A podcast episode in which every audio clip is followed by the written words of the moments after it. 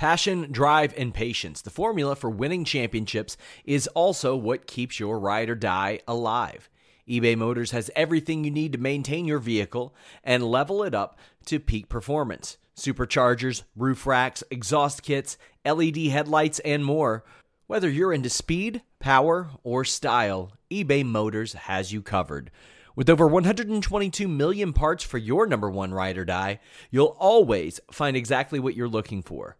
And with eBay Guaranteed Fit, your part is guaranteed to fit your ride every time or your money back. Because with eBay Motors, you're burning rubber, not cash. With all the parts you'll need at the prices you want, it's easy to make your car the MVP and bring home huge wins. Keep your ride or die alive at ebaymotors.com. Eligible items only, exclusions apply. When you need mealtime inspiration, it's worth shopping Kroger, where you'll find over 30,000 mouthwatering choices that excite your inner foodie. And no matter what tasty choice you make, you'll enjoy our everyday low prices, plus extra ways to save, like digital coupons worth over $600 each week. You can also save up to $1 off per gallon at the pump with fuel points. More savings and more inspiring flavors make shopping Kroger worth it every time. Kroger, fresh for everyone. Fuel restrictions apply.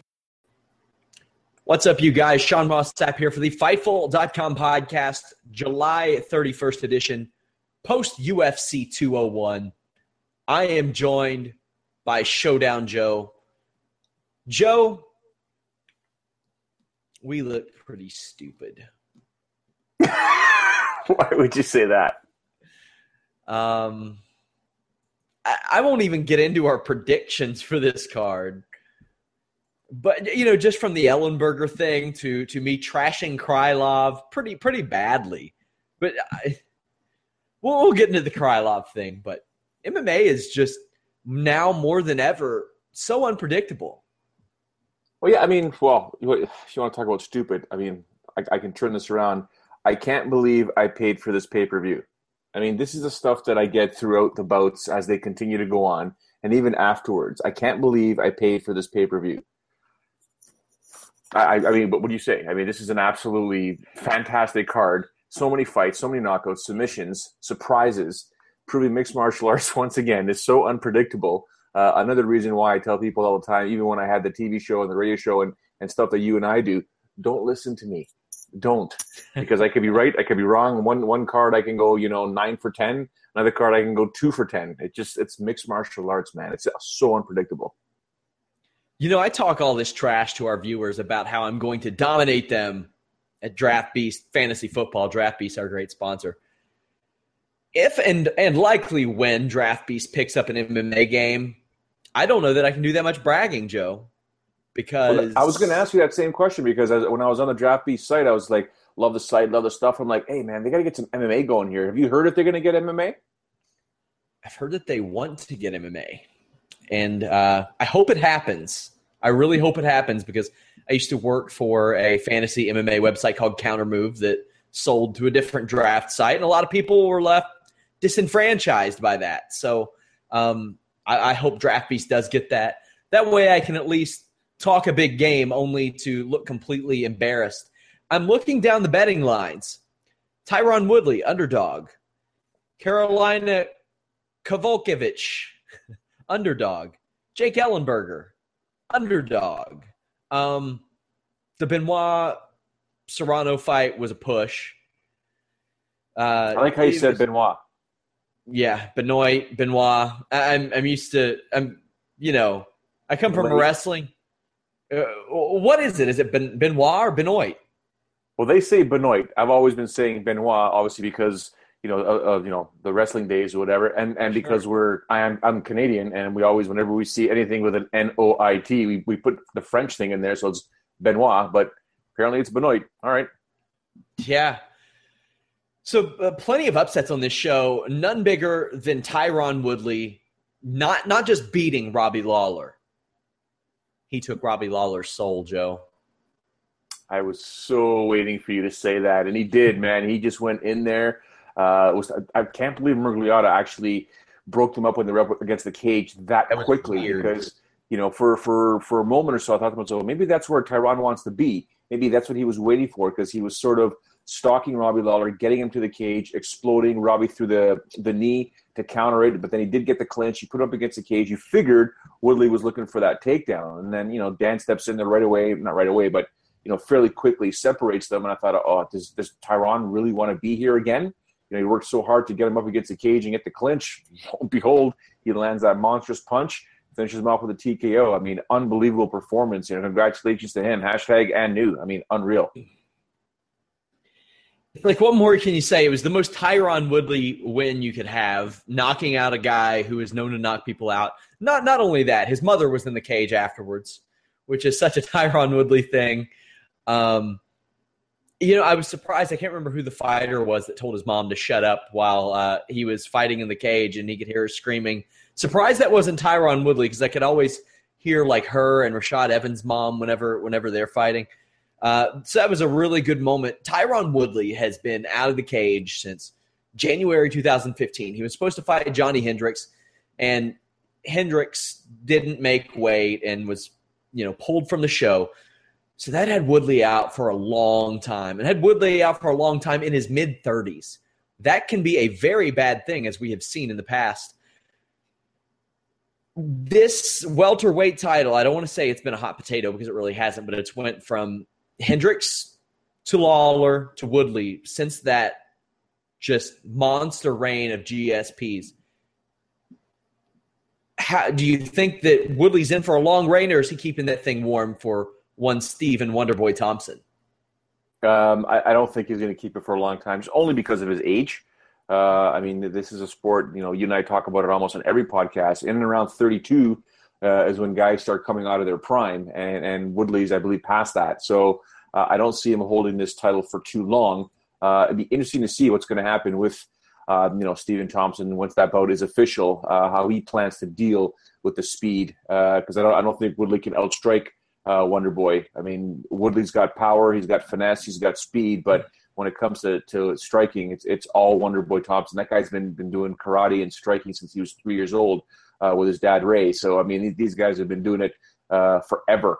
Um, so we'll see what happens there. If anything, if if Woodley can take him off his feet, it's a different story altogether. But do I do I see Tyron Woodley going uh, on a long run? I personally don't, only because of his age. Stranger things have happened. People people will say Randy Couture right away, but that was a different era of the sport was a completely different fighters back then. Um, you know, he, Couture was ahead of the curve at the time. Uh, things have changed since then. When you get to a certain, it is a young man sport. Uh, despite Tyron winning tonight, it is a young man sport. I always looked at Robbie Lawler as I don't want to say a beatable champion because that that's sort of disrespectful, but he left himself open for you know people to exploit his weaknesses an awful lot. So I, I don't want to say I was surprised, but still seeing a guy who managed to pull it out no matter what uh, is surprising. How do you think that these wars that Robbie Lawler has been in affected him tonight? Because five round war after five round war tonight, he gets put to sleep in a couple of minutes. Well, yeah, you make some really good points there. Uh, I mean, the way everyone's beatable, Sean. We all know that anyone and everyone is beatable. No one goes undefeated forever in this sport. Eventually, something happens. Um, Jon Jones, I mean, he may be quote unquote undefeated, but you know he, he came close to losing a few times. You can make an argument that Alexander Gustafsson fight as one of them. There's always someone that's going to have your number. There's always going to be guys that are going to be able to beat you. Uh, not everyone wakes up perfect on fight night. Um, but you talk about the wars that Robbie Lawler has been through. Those will always take their toll. Now, the fact that he got dropped the way he got dropped tonight wasn't a lame punch. wasn't something like what happened with Rich Franklin and Chuck Liddell um, where you know Liddell could take could have taken those shots for for ages, but as you get older and as you start getting you know you go, go through those wars, your your jaw can't take those punches anymore. Now, I know I said the same thing about Jose Aldo Jr. before he fought Frankie Edgar after Conor McGregor knocked out Jose Aldo. Doesn't always happen. With Gray Maynard's another example, a guy that, that was going down and taking punishment um, with, with weak shots. Well, he, he's made a comeback. So, again, anything can happen in mixed martial arts. But Robbie Lawler has been competing at the elite of this division for a very long time. Um, but these wars inevitably do take their toll. I don't think this was an example, Sean, to be honest with you, because that punch that was landed was just monstrous by Woodley.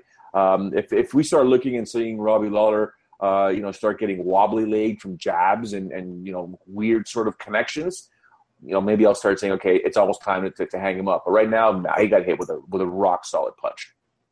Early after this fight, uh, Wonder Boy has said, told uh, Woodley that he knows that he has his number, also knows that Woodley is going to try to call out Nick Diaz. You got to draw the line somewhere with this Nick Diaz stuff. The guy has not won a fight in five years. You, you cannot give him a title shot. There is a, no way that can happen. A fight with Robbie Lawler, sure, I'd be cool with a, a second Nick Diaz Robbie Lawler fight. Where do you draw the line with the Nick Diaz stuff, Joe? Um, if oh God, people are going to freak out right now. If I'm the UFC and Tyron Woodley wants Nick Diaz, oh. okay, it's the money fight, oh. man. It's anytime it you put Nick Diaz in a cage, it's going to be money. But to be honest with you, I would much rather see Stephen Thompson versus Tyron Woodley. And yes, the Robbie Lawler versus uh, Nick Diaz fight would be absolutely fantastic. But um, you know, again, you and I were talking about this a couple shows ago. It's the new leadership, the new ownership of the UFC right now. What goes through their minds right now? They're not Zuffa. Uh, Zuffa would have probably made that decision, but who knows what the the new brats at the UFC, the new ownership of the UFC are thinking right now? I mean, are they looking at money fights as well? Or are they looking at you know fights that fans want to see, or fights that um, you know make sense for the sport? Right now, imagine if that Nick Diaz Tyron Woodley fight happens and Nick Diaz becomes a champ. Now, here's my thing. I don't know that they can make any more money off of a Woodley Diaz fight than they could a Lawler Diaz fight. Eh, namely, or especially if they put Woodley Thompson above that. And then, you know, if something were to happen to one of those two guys and you could, eh, especially Thompson, you slide Nick Diaz up there, you know, I, th- I think that would be a much more uh, widely accepted way of getting that fight to happen. But I don't see anything wrong with that. But man, giving him that title shot over uh, Thompson when many people thought that Woodley shouldn't have gotten the title shot over Thompson to begin with. Um, I don't know, it would leave a bad taste in my mouth. Um, so Rose Namajunas, another favored fighter on this show, dropped a decision to Carolina Kowalkiewicz. We will hear about from now on refer to her only as Carolina because it's much simpler.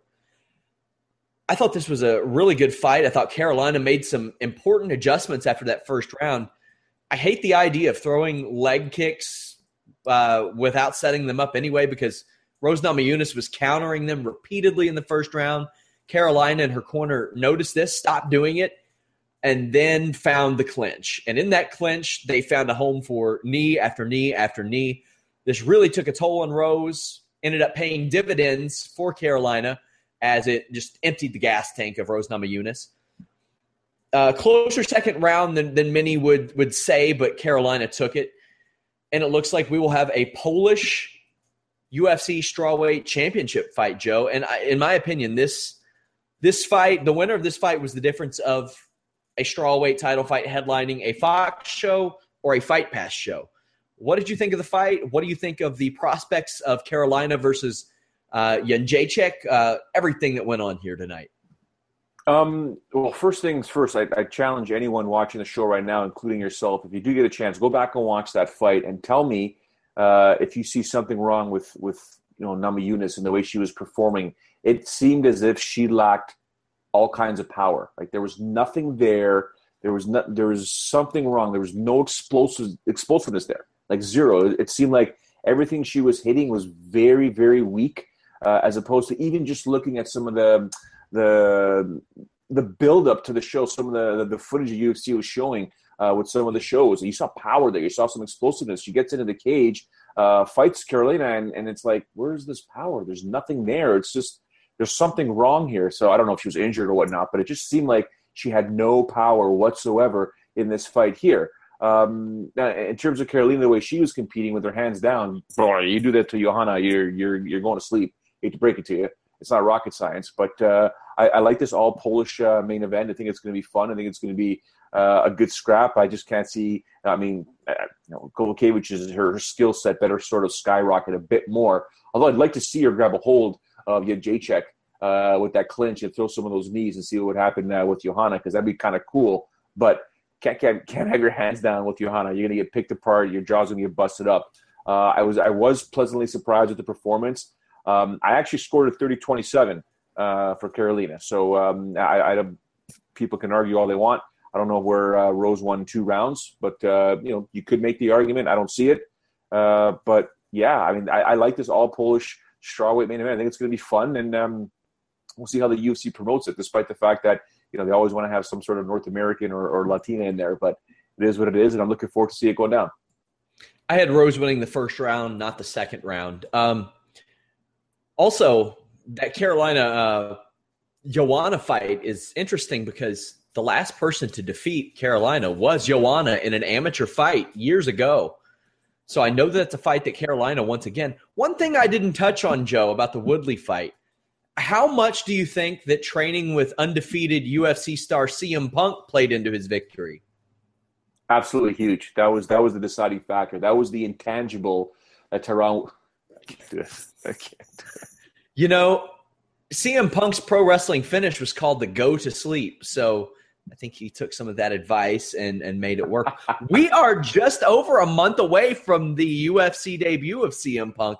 You better believe we're going to be talking about this. Um, speaking of CM Punk, speaking of Rose Namajunas, uh, speaking of several UFC fighters, they are users of Onnit.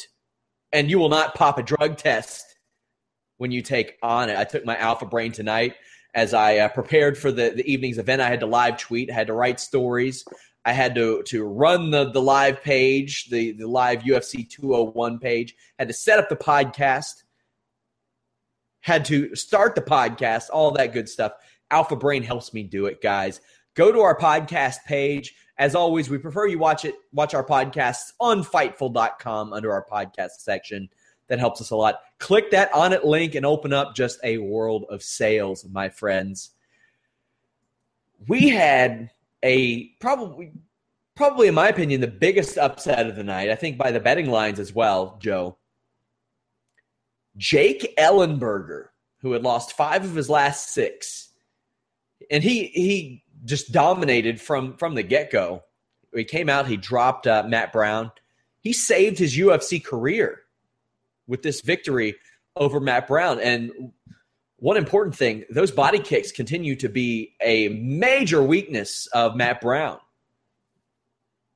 Absolutely. And, and I was actually talking to a friend of mine. I said, if you're ever going to beat Matt Brown, it's got to be body kicks. It's got to be kicks to the body because it's something that he's susceptible to. Now, there have been many guys who have landed him, uh, and it really hasn't affected him. But, you know, it's like anything. You land a good one, uh, he, he's going to go down. But the weird thing about that fight there it was almost as if it, he was taking, um, he couldn't get from Bruce Buffer's introduction to the referee stepping out of the way right up to gear, you know, to fifth gear. He was sort of just coming out there feeling it out. And I mean, if you go back and you isolate the way uh, Jake landed that first punch, the first hard punch, I don't think Matt Brown will ever leave that left hand down again because he had it down and that thing just came over the top. Um, it's it's it's not even a rookie mistake; it's just a mental mistake right now for Matt Brown because that guy there can can go to war with anyone. So immediately, this is an old thing that that was taught to me way back when. Um, even when I was just before mixed martial arts, when I was boxing, it, it, it, early in fights, if you can land that one big shot, even if you don't knock him out, the dude's gas tank um, is going to go from full to quarter tank real quick, and then you still got a whole fight. So the fact that he landed that punch I thought if Ellen, Ellenberger, even if Ellenberger can slow it down a little bit, he's going to win this fight if he can just continue to do it. Just don't let Matt Brown back into the fight, and he didn't because uh, he, he, you know, Ellenberger wasn't looking too good. He was he was looking pretty bad, and then whammo, he lands that kick to the body, and you know it was a good night from there. I think Jake Ellenberger was like what one in three at or one in four maybe at uh Glendale, maybe one and three, one and four. Just saying. Just no, I'm not. I'm not going to pretend that some. I'm not going to pretend that some of the people that have left Glendale have done too hot. Uh, some of my friends included, but yeesh. Um, Matt Brown also lost three of four. I guess you could say there is a Brown skid in the UFC, Joe. You, you didn't. No, you did not just say that. I'm, I'm a bit of a fan of Matt Brown. I'm, I'm kind of a I'm kind of a Cincinnati guy, and I have to say that the I don't know. Are you, how familiar are you with baseball? Fairly familiar. My Jays rule. Go ahead. Next. So I was there the weekend that that Matt Brown defeated Erick Silva, and that was one of the coolest moments I've ever seen in sports live. And the next day, I got to see Aroldis Chapman return after uh, months off after he took that line drive to the face, had surgery. No, I mean I know it was a contained contained area, but the crowd was louder during the Matt Brown situation. That was just one of the most unbelievable things I've seen in live sports, and that was just a cool weekend altogether. But uh, soft spot after after getting to see that um, on a night off. I wasn't covering it because I would never root for somebody while covering an event. You guys, I would never do that. We had a couple other fights on this uh, this main card, which we will talk about. But let's let's get into the real story of UFC 201. Nikita Krylov. I think he watched our show. Now, now let me. I want to preface this by saying that I've been trashing him all week because he tapped out to a Von Flue choke. And one of my one of my catch wrestling coaches was telling me on Facebook today, you know, it's a legit technique. I know it's a legit technique, but and he hadn't seen this fight. I was like, but you know, you can't hold on to a guillotine choke when a guy is in side control. I looked again, Joe. He held it for 40 seconds in that OSP fight. Unbelievable. Not only that, our boy Benoit did that several times tonight on the main card. But we'll, we'll get to that shortly. Nikita Krylov has never looked better in the UFC, even in his quick victories, I think, than he did tonight. The pace in which he carried was something that you don't often see, even at the high levels of 205 pounds. Now, granted, he was facing maybe the slowest fighter in the UFC, heavyweight division included. But nevertheless, even though he faced basically a moving heavy bag. I was still very impressed with his performance, Joe. You just call Ed Herman a moving heavy bag? I did. All right. Well, it's it's based on on you know Ed Herman's performance tonight uh, and the fact that you know was it a minute thirty? He was already pretty much gassed, and and I think three minutes in, I mean he was already looking up at the clock, and it's just the first round. It doesn't bode very well for for anybody in the UFC. Uh, Krylov looked good. Okay, he didn't look all these people that are are, are you know singing his praises and say, like, look, he, he's he's you know, he's not fighting Daniel Cormier anytime soon. Um, he's getting better. He's young. Uh, he, I, I did like his striking. Yeah. I did like his angles.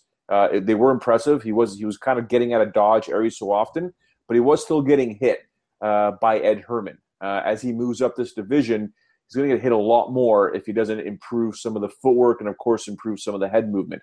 But the fact of the matter is, he did emerge victorious. And I'm not going to lie to you, Sean. This guy's awesome. Like, I mean, Krylov's hilarious. He's mm-hmm. funny.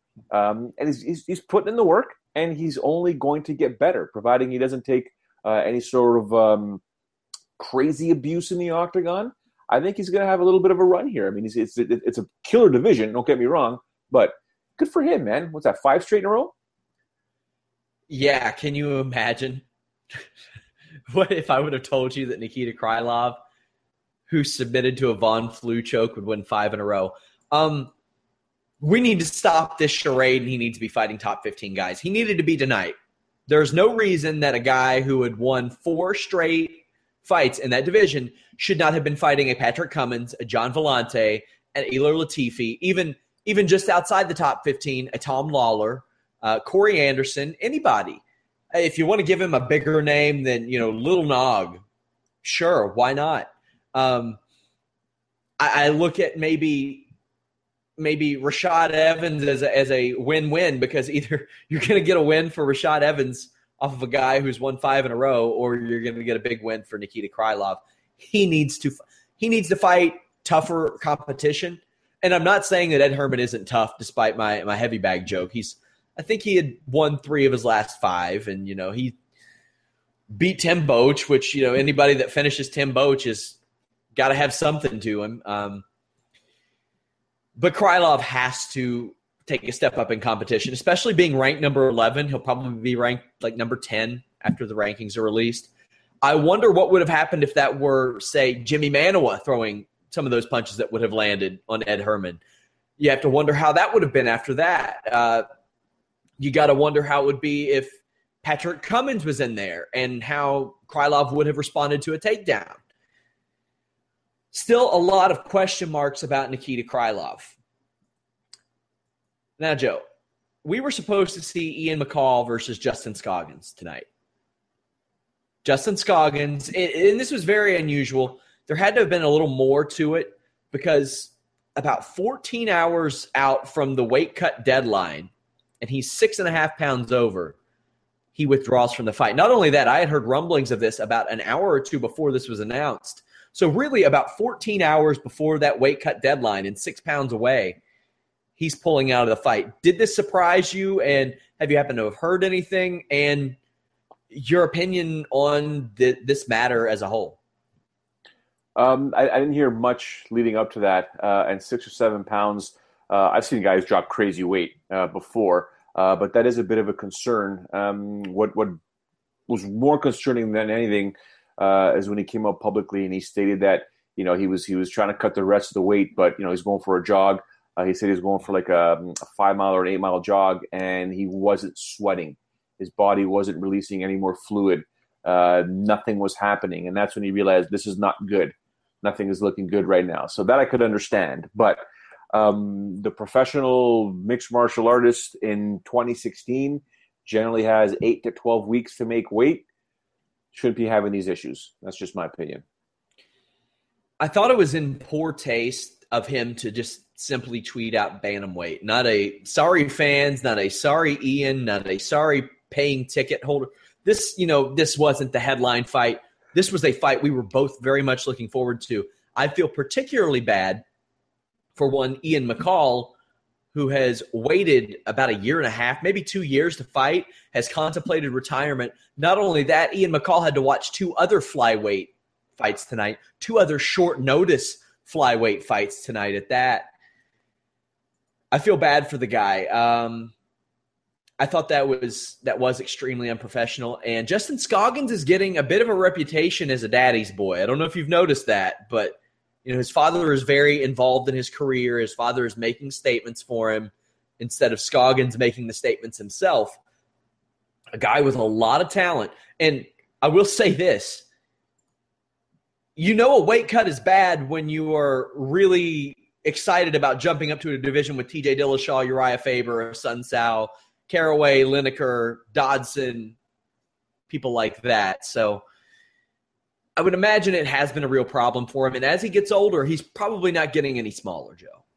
No chance. No, I mean, um, he's not that old, but yeah, as, as, his body continues to grow, it's it's just do it now. He's going to go to bantamweight. Uh, it is what it is, and I think he could he could take out probably some of the guys. Uh, you know, I think he could be top fifteen uh, within a fight or two at bantamweight. That, that that wouldn't surprise me at all. He might be able to crack that top ten within three fights. So it all depends on what he's given. But yeah, if you can't make that weight at 125 anymore, um, you know, we saw it with John Lineker. Enough's enough. Just get out, get out, and go to 135. So it's better Scoggins figured it out now. Really sucks for Ian McCall, like you said. Uh, not cool at all, but kind of happy that the UFC did give um, McCall his, uh, you know, his his show and his win money. So kind of cool for him, but it doesn't – I know money is great for for most people, but you still have all that aggression that you built up for 12 weeks that you want to unleash on somebody that you can't do right now. And you know Ian McCall, he was probably gonna gun for that 50k too, and that's 100%. something that he doesn't have an opportunity to do as well. Um, I would like to see Scoggins against Almeida at bantamweight. I think that would be a barn burner. Uh, guys, if you all haven't checked out Fightful.com, please do it. We revamped a lot of things on Friday, uh, some visual things. I have some site news up there. We're going to be bringing you the members only section soon. Forums are coming soon as, as soon as well for members only. I know some of you have had some trouble uh, registering and getting logged in and things like that. Our tech team will take care of that this week, I promise you. Also, we have Disqus Forums, Disqus Forums. I've been told there are different ways to pronounce it. Don't care. Either way, for UFC pay per views, Raw, SmackDown, NXT, uh, TNA, WWE pay per views, anything, you can join in live, share your thoughts. I know that is a, a very popular discussion board to use. So we wanted to bring that to you all, make it more user friendly. So come hang out on the site, talk a bunch of trash, talk trash about Joe all you want. I mean, he he doesn't have the power to delete those comments. I do. He does not. So I might leave them up there for you. Tell him that you think it's ridiculous that he scored all three rounds for Karolina. I mean, it's it's what you can do. Also, like I said, during Raw, SmackDown, all that stuff, just join in, hang out there all night, party with us. Um, definitely check out fightful.com and share the page Twitter, Facebook, Reddit. You know what? You should probably go to your high school reunion if you graduated high school, which I assume all of you did, and just kick the DJ out. Hook your laptop up, put the fightful.com podcast on, and you will be the most popular person at that reunion. You may not have been the most popular person in high school, but you will become the most popular person at your reunion if you play the Fightful.com podcast to these people. Does that sound like a winner to you, Joe? Absolutely. I fully endorse that. And for anyone that wants to take shots at me uh, at the so called uh, Disqus Forum, uh, yeah, by all means, discuss away, rip apart. I'm bald. I've got thick eyebrows. I've got a Canadian accent. Some say I've got an Italian accent. Some people say I've got whatever accent. Just I'm short. I'm five seven. Rip I'm, me apart. Doesn't matter. But I'm just waiting for somebody to make the Terrance and Phillip caricature of you from South Park. You know what I'm talking about. Yes, absolutely. Of course. Get her done. I'm not your guy, buddy. I'm not your buddy, guy. One of those. Um, speaking of Ian McCall, Wilson Reis fought what I think is probably the smallest person in UFC history in Hector Sandoval. I may include women in that as well. The, some of the female 115s. He he did exactly what he was supposed to do to this poor donk, and uh, submitted him in a minute and a half, and then mentioned afterwards, "Hey, maybe I'll fight Ian McCall." We mentioned he's got some work to do to get a title shot after Mighty Mouse had to pull out. That sounds like a natural matchup, right? McCall and Wilson Reis. I'd love to see that fight. I think it's fantastic. Uh, I, I, think it'd be good, but I, I was just um, I don't know what you heard. I'm just kind of trying to doing some math here. Um, so the Wilson Reis uh, Demetrious Johnson fight was announced. Then the Ultimate Fighter show was announced with the winner of the show taking on Demetrious Johnson. Yes, and, and that Johnson will be in December. Yes. And, oh, no, no coincidence there that he got injured because what if he fought Reis tonight and loses? We'll see. Wilson Reis has said uh, that Demetrious Johnson is running from him.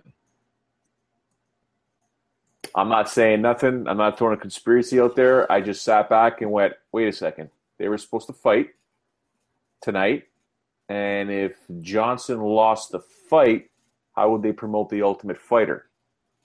As well, I'm sure that I mean, I'm sure they could still do Wilson Reis versus. Not only could they do Wilson Reis versus the winner of TUF, the winner of TUF might beat Wilson Reis. And I agree. And I agree. I'm just saying it just it's it wouldn't have made much sense. I don't know how successful that would have really been. When you need mealtime inspiration, it's worth shopping Kroger, where you'll find over 30,000 mouthwatering choices that excite your inner foodie. And no matter what tasty choice you make, you'll enjoy our everyday low prices, plus extra ways to save, like digital coupons worth over $600 each week. You can also save up to $1 off per gallon at the pump with fuel points. More savings and more inspiring flavors make shopping Kroger worth it every time. Kroger, fresh for everyone. Fuel restrictions apply. Save big on brunch for mom, all in the Kroger app. Get half gallons of delicious Kroger milk for 129 each, then get flavorful Tyson natural boneless chicken breasts for 249 a pound, all with your card and a digital coupon. Shop these deals at your local Kroger, less than 5 miles away, or tap the screen now to download the Kroger app to save big today. Kroger, fresh for everyone. Prices and product availability subject to change. Restrictions apply. See site for details. Be honest with you. if that were to happen, just saying, you could and and that Ultimate Fighter winner were to have won, then you you know you have actual fights that maybe interest people with Mighty Mouse Johnson. I'm interested in every fight with Mighty Mouse Johnson. He could fight a plastic bag, and I'm interested in that fight. But you know, maybe some people that weren't, they could say, "Well, he's getting his title back. Well, now he's going to avenge his loss to Reis." It's just hard for me to think that Demetrious Johnson would, you know, not want to fight anybody, especially in that division, which he rules with an iron fist. I can also I, he's he's the best fighter out there. No ifs, ands, or buts. I don't care what anyone says. They can yell Jose Aldo all they want. They can yell Jon Jones all they want. No, Mighty Mouse is pound for pound the best. Erik Perez beat Francisco Rivera. Not a lot to talk about here, except for Rivera's probably done in the UFC at this point. Um, lost a lot of fights, uh, four of his last five, but he he acted like a guy who was trying to save his UFC career in that that that third round threw a punch so hard that he fell down. Um, that was the most epic 40 seconds of a third round I've ever seen in my career. That was unbelievable. And when he threw that last punch, only to fall basically face first to the mat, I almost got off my couch and gave him a standing, a, solo standing ovation. It was awesome. So good for him. Uh, I, I would imagine that he will be cut, but you know that that's it's a decent win for Erik Perez, a guy who was a few years ago, you know, highly ranked. They wanted to get Erik Perez a an experienced opponent. Sure, he's won a couple in a row now. Maybe he can fulfill that that potential that the UFC hoped that he would. Maybe a little earlier, but he's he's still 26 years old, so he's approaching that prime. Flyweight fight: Ryan Benoit against Freddy Serrano. Freddy Serrano, uh, you know, he came into the game late real late. He's he's an Olympic medalist, uh, or uh, no, it wasn't an Olympic medalist. I think he's a Pan American medalist, uh, but he competed in the Olympics. And it was so weird to me. Joe Rogan was like, "I've never seen this before. I've never seen low single. It's a low single. It's I mean, it's it's not that crazy to see somebody shoot a low single when they come from a wrestling background.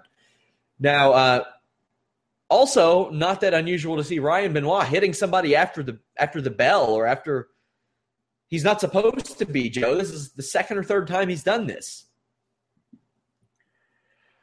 Well, um, it, it, when I see stuff like that, it kind of drives me nuts. I understand if you're in motion and the bell rings, but when the bell rings, um, again, it's it's totally different if you're in there. But we've seen hundreds and hundreds and hundreds of fighters not do it.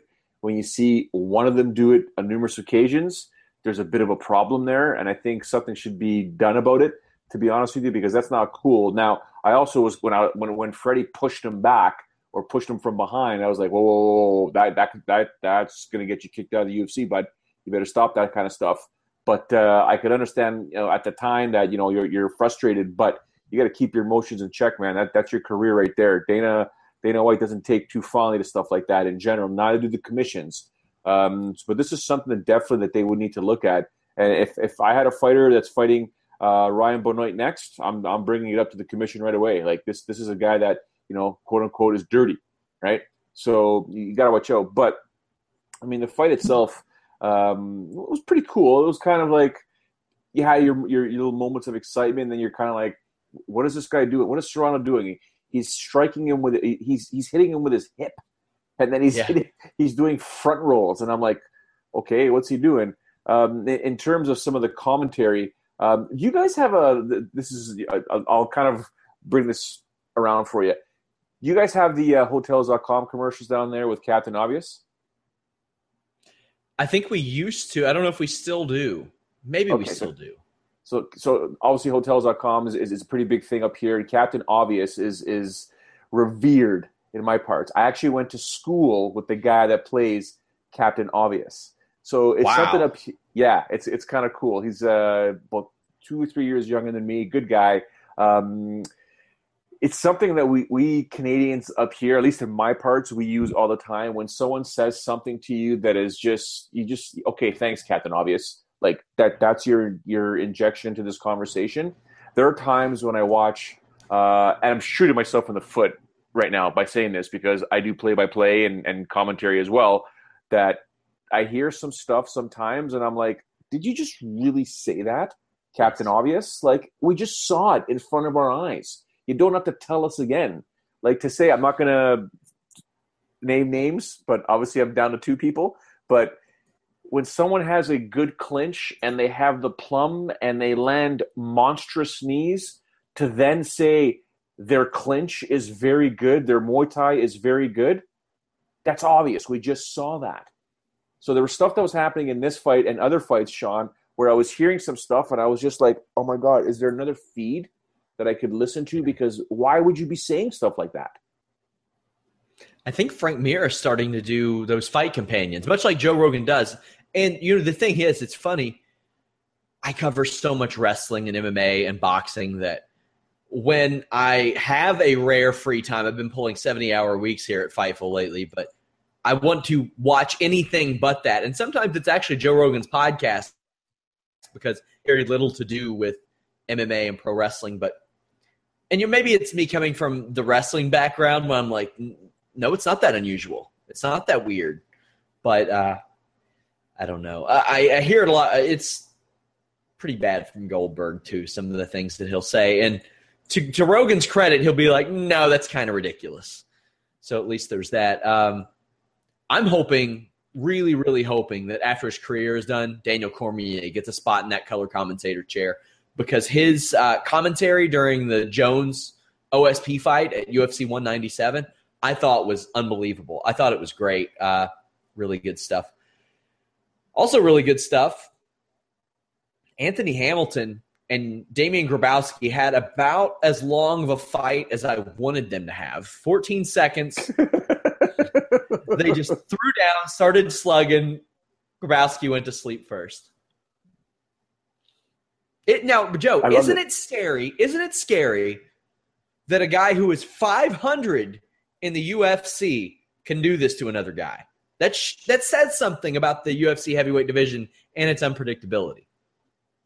No, you're absolutely correct. You're you're 100 percent correct. But you, you, you got to give Anthony Hamilton just a tiny bit of credit for you know moving his head a few times and actually dipping underneath and then throwing the right. I mean, he he did look okay, but uh, these aren't either one of these two guys aren't going to be doing anything in this division anytime soon. But um, if you've ever read the book um, Fightnomics with with Reed Kuhn, you understand that the power generated by heavyweights versus the power generated by flyweights, uh, and vice versa, going up and down and in between these divisions you understand why this division is just so um, you know power meets force sort of thing and, and power pushes force and these guys when they they land it's ugly. But i'm you know for the 14 seconds there was a lot that was there for anthony hamilton that looked really really good. So good on him. But um, yeah I am, I am glad that this this thing went down in, in, in 14 seconds. I mean it was so funny because there are times i was going to text you in the middle of the show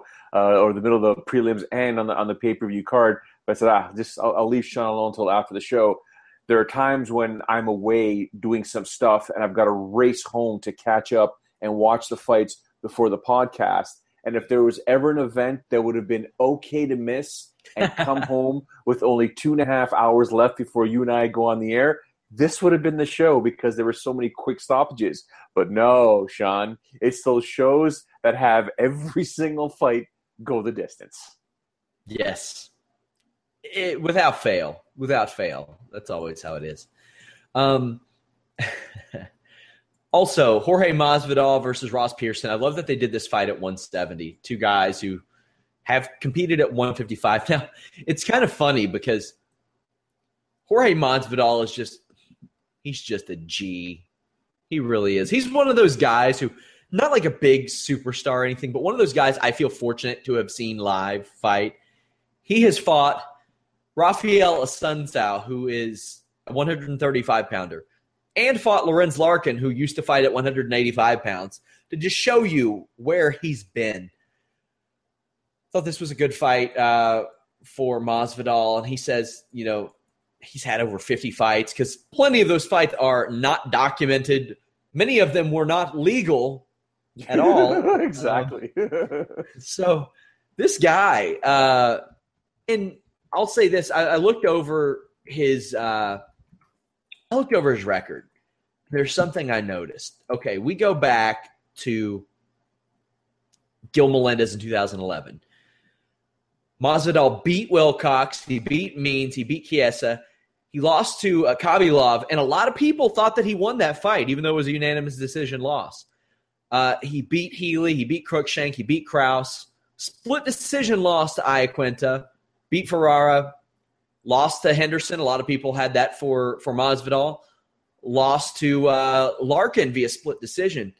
You could make arguments that this guy hasn't lost a fight in a long time if you had just a couple of different people in the, the judges booth and that's that's very underrated i think that he can hang with you know almost anybody in the ufc to an extent uh, in those two weight divisions he could at least give them a fight it's never going to be an easy out when you have jorge masvidal well, the one thing that I and I think you're bang on with that assessment going up and down his record like that because it is true. I mean, if you take a look at his record and really analyze it the way you did, yeah, this this guy's a bad dude, man. He's got skills, but the one thing that really impressed me in this fight, um, and again, I challenge you and the viewers if you go back and, and tell me if I'm wrong. Look at the way he was he was almost pawing off and just kind of like whatever, dude, to Ross Pearson. Like I'm so much better than you. Uh, I'm going to fight to your level, and whenever I decide to pick up the pace, I'm going to jab your mouthpiece down your throat. And he just kept doing it over and over and over again. And he just, you know, oh, you hit me. Okay, cool. All right, that good for you. Good for you. Good, uh, good boy. And then he just go back in there and punish him. Go back in there and punish him. And I think the way he was competing in this fight, he was just absolutely oozing confidence. Um, but and Ross Pearson did have a good performance. Don't get me wrong, but it just looked like Masvidal was not toying with him. It's a, you know obviously above toying with him, but to the point where it's like, look, I'm better than you, and we're going to do this my way, and I'll decide where this fight's going to go, how it's going to go, where it's going to go, um, and, and, everything from there. I think he looked really, really good tonight.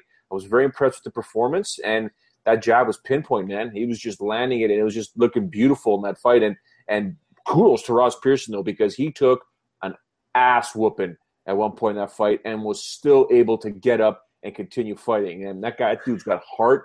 Uh, and he's just got uh, who used to say was it uh, Gorilla Monsoon testicular fortitude? Who used to say that? Yes, uh, lots of people did, but uh, oh no, that was um, Monsoon did. Foley wasn't it? Mick Foley. Mick that, yeah. Um, I think that uh, Gorilla Monsoon said intestinal fortitude, and Mick Foley said testicular fortitude. there you go.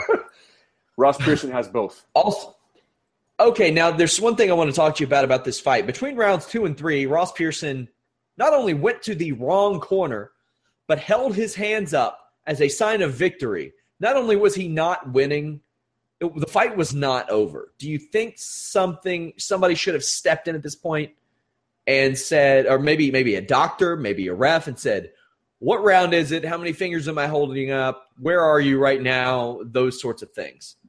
One hundred percent. No ifs, ands, or buts, and people can can say whatever they want. But this is a this is a human being uh, who's uh, you know who wasn't really there, uh, and it should have been checked out. And what's the worst that can happen? He passes. He continues fighting. If if if he doesn't pass, then you know what? You saved potentially someone uh, from from getting in a lot of trouble, despite something not no trouble really happening afterwards. But obviously, at the end of the round, he puts his hands up, goes to his wrong corner, puts his hands up, no idea what's going on, he shouldn't be taking any more punishment. I agree. Uh, now, I wanted to to uh, ask you about a couple of other things. I don't know how familiar you are with this World Series of Fighting situation that went on tonight. This brother versus brother fight. Did you see that? No, I didn't. Unfortunately, uh, I mean, I, there was some brother versus brother stuff up here one time with the MFC, and I didn't even watch that. I just thought no, I mean, no. You, you got to see this promo from Phoenix Jones, Ben Fodor, who fought his brother, Carlos Fodor, lost badly to 30 26s across the board. It felt like such a disgusting promotional tactic. Now, granted, I've seen things on the amateur level that were pretty disgusting. I saw two twin brothers that were 400 pounds fight one another. I saw two 300 pound women fight at a hot dog stand I kid you not. The venue was called Dale's Hot Dog Stand, and you had two 300 pound women fighting, which is just the peak of amateur MMA. Phoenix Jones, who you know is a, a, little famous for other reasons, did this like promo before, and you could tell he did not want like he didn't want this. I thought that was disgusting. But on to brighter things. Marlon Moraes defeated Josh Hill. Uh, I think that might be Moraes' last fight on his contract. That'd be quite the acquisition for UFC, Joe. Yeah, I think it'd be good. It'd be, it'd be interesting to see. And, and I can't see. Um, I mean, if you're given the option to sign a dotted line, whether it's World Series of Fighting uh, or the UFC, you know, you're going to sign with the UFC, in my opinion. But won't be surprised if Bellator all of a sudden turns the corner and says, "Wait, hold on a second, hold on, hold on, what do we got here?" So, I mean, because Bellator's got money, don't kid yourself. Uh, sure. They've got coins, so we'll see what happens there. But um, you know, there there is a bit of a relationship with the UFC and and uh, World Series of Fighting, so we'll see what happens. Also, one more thing I wanted to ask you: we had the Invicta FC event this past Friday. Uh, Cyborg, all too happy to call out Megan Anderson. Is that a fight that you want to see? No, not at all. Me either. I want to see Cris Cyborg fighting at 140. I'd take her against Tonya Evinger at this point. That's probably the best Invicta has to offer at this point. Um,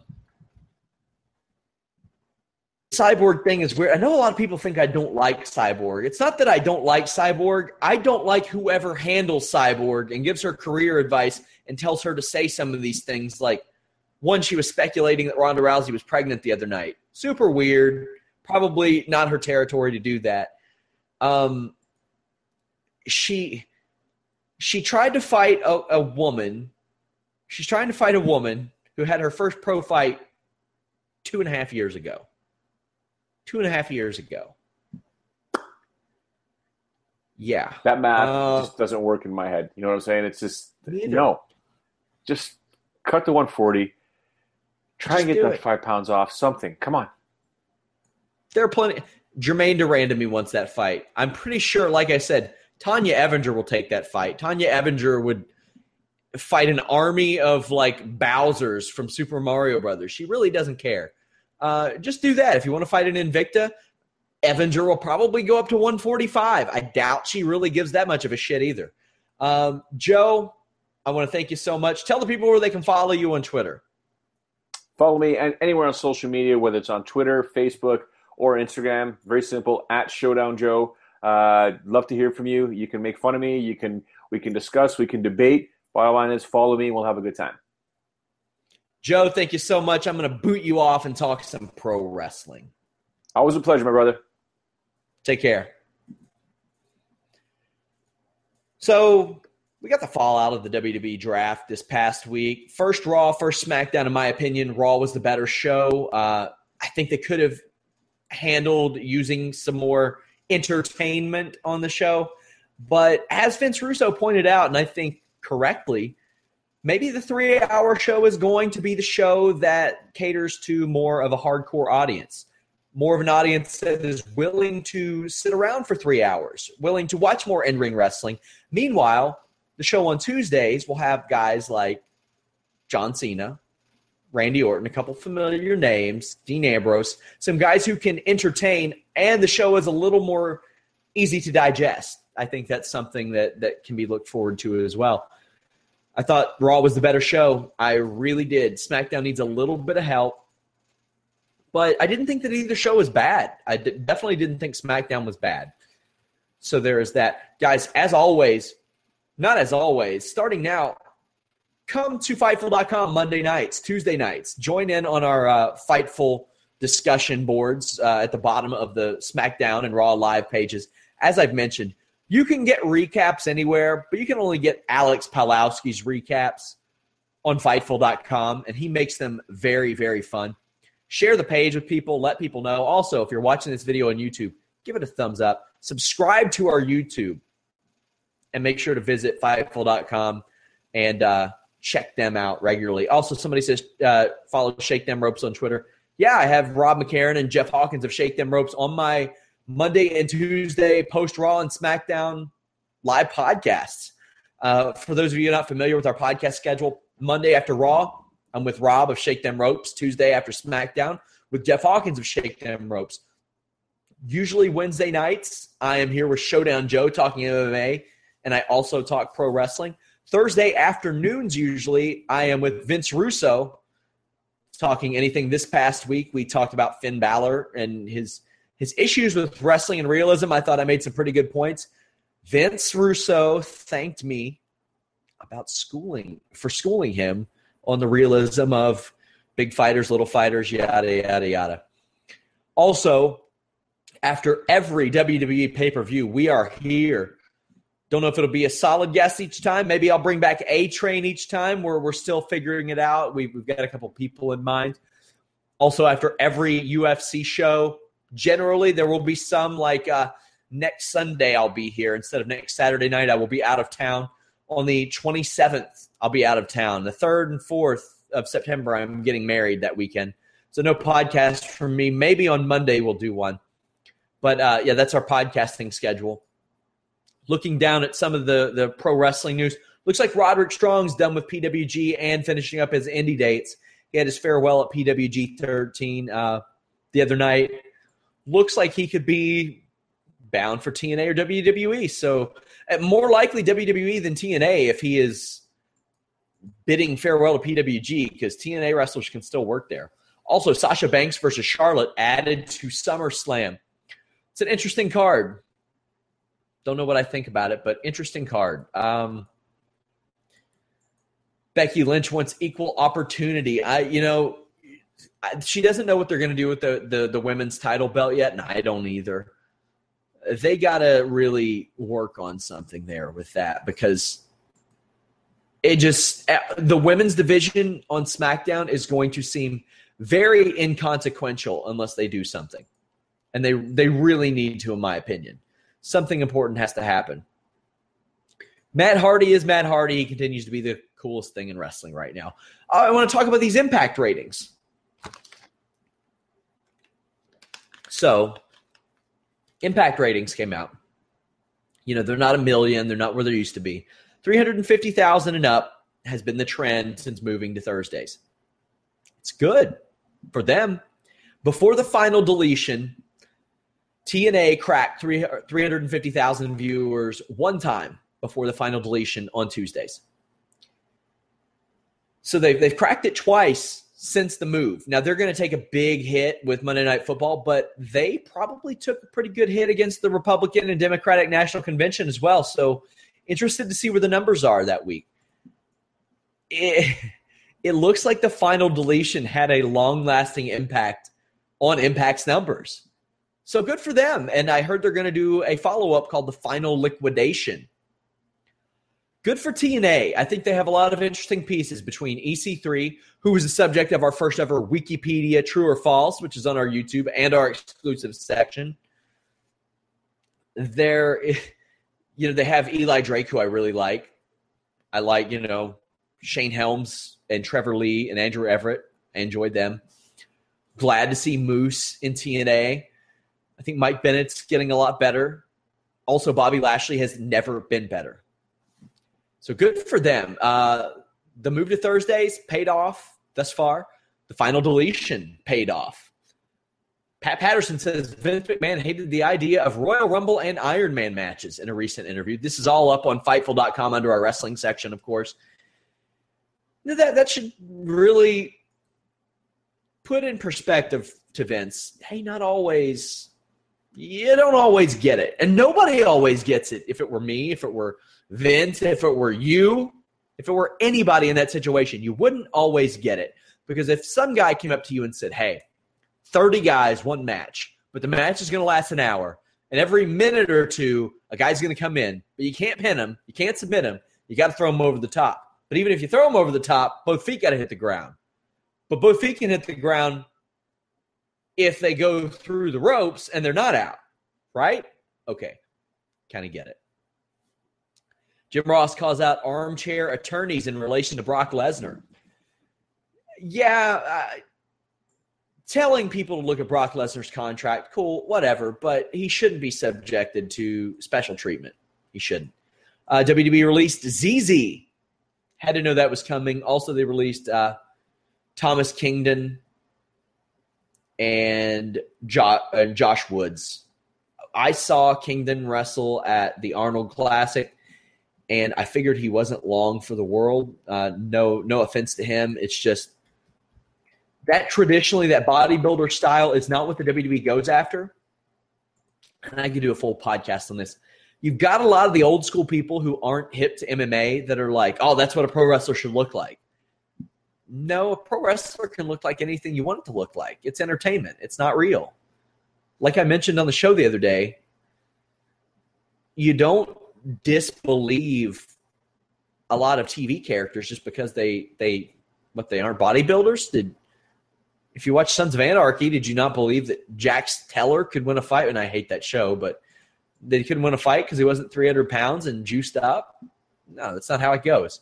I will do a full podcast on realism and the misconceptions of that. I am not going to limit myself to five or 10 minutes on that at all. But yeah, looks like WWE is doing a little house cleaning uh, with that. By the way, guys, if you all didn't know, you can check these podcasts out on audio now. Direct download. Also, we have an RSS feed that you can subscribe to.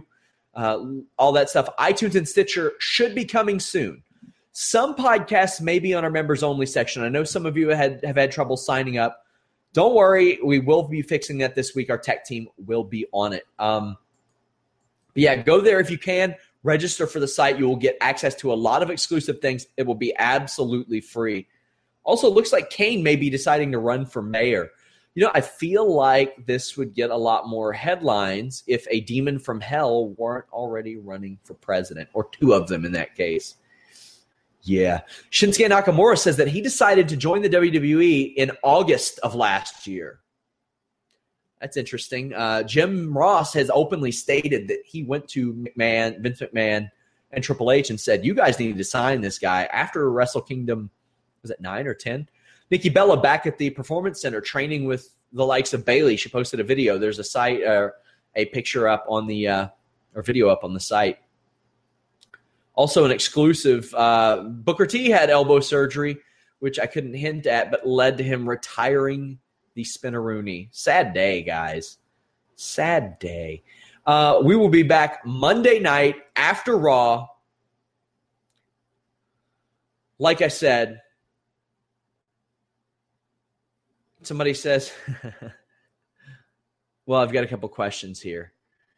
Um, somebody asks uh, about Bobby Lashley. Was just funny. We've got people talking about them in uh, in in the YouTube chat too. They say that he looks like a bodybuilder and he's a legit fighter. Yeah, in some cases that that works, but not in all cases. Not in all cases. Uh, but yeah, guys, subscribe to the site, fightful.com. Please bookmark the site, share the site, share our stories. More importantly, hang out on those uh, Disqus forums. Let's get a community going there. I know they're pretty new. Some of them kind of bare, but you know we're, we're getting a lot more people especially on this podcast post page a lot of people talking on there. Uh, share the site. Let's build a nice community. Our forums are going to be great too. Those will be members only. As i said uh, sign up for free. Lots of cool stuff coming. Content from showdown joe who was nominated for the fighters only uh, journalist of the year in, in uh, 2009 lots of stuff from vince russo we have a new writer coming to the site who um, produces a lot of content in which you won't be able to get elsewhere. And I'm very excited for that. Very excited for that. And anything you guys want to see on the site, let me know. By the way, I think I nailed down an interview with James Ellsworth, the guy who jobbed to Braun Strowman on Monday. We got to set up a time. Really excited about that. Uh, uh, somebody keeps asking if I'm going to do a Friday show. I might do a Friday show. Uh, that's something that actually myself and Alex Palowski have been throwing around, but um, that's my only definitive day off of podcasting. I thought about doing a podcast of my own on Saturday. Don't know if I'm legally allowed to do that since I'm under contract to Fightful, but um, I thought about doing a show that has nothing to do with fighting and calling it anything but fighting but um, I might do one on Fridays with like NXT Cruiserweight Classic, anything that I missed throughout the week, but I don't know. Also, Lucha Underground coming back in September. Lots of stuff going on, which that means that Ricochet may be contractually available to WWE at the end of 2017 since uh, he is under contract, I think, six months after his last television date. Guys, um, I appreciate you all visiting the site, watching the podcast. We are near 100,000 views, downloads, listens in the first month of Fightful.com. We haven't even started marketing the site yet. We haven't advertised or anything like that. Uh, I can't tell you guys how much I appreciate that. Going from one of the most visited wrestling websites in the world, which I have still have a good relationship with, I see a lot of people speculating in the comments to a brand new thing was very scary. But I have to say that James and his team have provided me with literally everything I have asked for to make this a success. And uh, I want you guys to help me make this a, a success uh, because obviously I want to make this last as long as possible. I want to make this something very special. I want to make it a different kind of wrestling, MMA, and boxing site. We're gonna have, we've got more writers. I've got a team of about a dozen ready to roll out all kinds of cool stuff. Rambling on a little bit, guys. I just want to thank you so much. I'm really enjoying it at Fightful.com. It's a lot of work. Like I said, 70 hour work weeks, but my hobby is my job, and my job is my hobby. And you guys are a big part in making that possible. Uh, as always, visit that Onnit link on our podcast page. That really helps us out if you uh, purchase some of their great supplements. Also, visit draftbeast.com so I can just dominate you with daily fantasy. I love fantasy football. They are probably going to make back all the money that they pay us for sponsorships based on all the money that I'm probably going to lose this fall probably to you guys too. Thank you guys so much. Until Monday, catch you later. When you need mealtime inspiration, it's worth shopping Kroger, where you'll find over 30,000 mouthwatering choices that excite your inner foodie. And no matter what tasty choice you make, you'll enjoy our everyday low prices, plus extra ways to save, like digital coupons worth over $600 each week. You can also save up to $1 off per gallon at the pump with fuel points. More savings and more inspiring flavors make shopping Kroger worth it every time. Kroger, fresh for everyone. Fuel restrictions apply. Save big on brunch for mom, all in the Kroger app. Get half gallons of delicious Kroger milk for 129 each, then get flavorful Tyson natural boneless chicken breasts for 249 a pound, all with your card and a digital coupon. Shop these deals at your local Kroger, less than 5 miles away, or tap the screen now to download the Kroger app to save big today. Kroger, fresh for everyone. Prices and product availability subject to change. Restrictions apply. See site for details.